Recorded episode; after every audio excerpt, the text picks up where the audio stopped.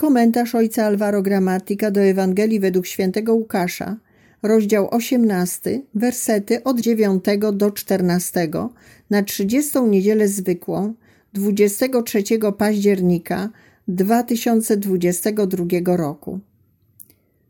Powiedział też do niektórych, co ufali sobie, że są sprawiedliwi, a innymi gardzili tę przypowieść. Dwóch ludzi przyszło do świątyni, żeby się modlić. Jeden faryzeusz, a drugi celnik. Faryzeusz stanął i tak w duszy się modlił. Boże, dziękuję Ci, że nie jestem jak inni ludzie, zdziercy, oszuści, cudzołożnicy, albo jak i ten celnik. Zachowuję post dwa razy w tygodniu, daję dziesięcinę ze wszystkiego, co nabywam. Natomiast celnik stał z daleka, nie śmiał nawet oczu wznieść ku niebu, lecz bił się w piersi i mówił: Boże, miej litość dla mnie grzesznika. Powiadam wam, ten odszedł do domu usprawiedliwiony, nie tamten. Każdy bowiem, kto się wywyższa, będzie poniżony, a kto się uniża, będzie wywyższony. W przeczytanym fragmencie interesujący jest sposób patrzenia dwóch głównych postaci. Jedna z nich patrzy na innych, druga patrzy na siebie samego. Dwie przeciwstawne postawy stawania przed Panem. Pierwszy to faryzeusz, człowiek bogobojny, nienaganny co do prawa, co odróżnia go od innych ludzi, przestrzega przykazań Bożych. Z tego powodu jest przekonany, że to go uwierzytelnia i dlatego ma prawo do stawania przed Bogiem bez konieczności proszenia o przebaczenie. W rzeczywistości nie ma sobie nic do zarzucenia. W tym upatruje swoje poczucie bezpieczeństwa wobec Boga. Uważa, że jego zdolność do przestrzegania prawa gwarantuje mu zbawienie. Jakby był równy Bogu, jest samowystarczalny. Modli się nie po to, by prosić o pomoc, lecz o to, co mu się należy dzięki przestrzeganiu prawa.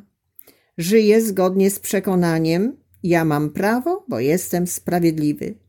A zatem ten, kto nie jest sprawiedliwy, nie ma takiego prawa, jak ten celnik, który się przy nim modli. Stojąc przed Bogiem, faryzeusz patrzy na celnika i osądza go. Jego spojrzenie nie jest skierowane ku Bogu, bo go nie potrzebuje. Jego samozadowolenie czyni go sędzią innych, a nawet pozbawia Boga prawa do osądzania, podczas gdy przestrzeganie prawa staje się jedynym kryterium oceny godności osoby. Z drugiej strony jest celnik, publiczny grzesznik, którego wszyscy znają.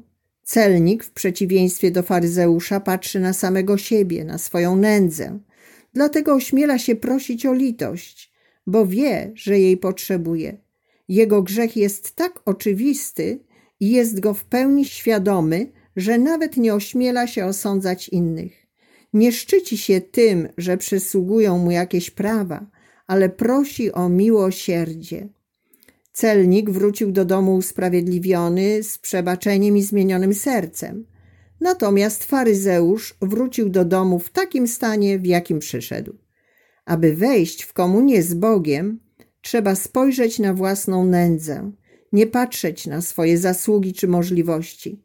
Patrzenie na własne ograniczenia oznacza uznanie siebie za potrzebującego miłosierdzia. Kiedy uznajemy naszą nędzę, wtedy wchodzimy na częstotliwość Boga, powstaje połączenie. Tym, co nas wiąże z Bogiem, jest nasza nędza, na którą On odpowiada swoim miłosierdziem, ponieważ On jest przede wszystkim przebaczeniem. Nie wstydźmy się naszej nędzy, ale wyjdźmy z naszych ograniczeń i potrzeb, aby pójść do Boga i w ten sposób doświadczyć Jego akceptacji, przyjęcia. Wykorzystajmy naszą biedę, aby czuć się kochanymi i żyć szczerą modlitwą wypływającą prosto z serca.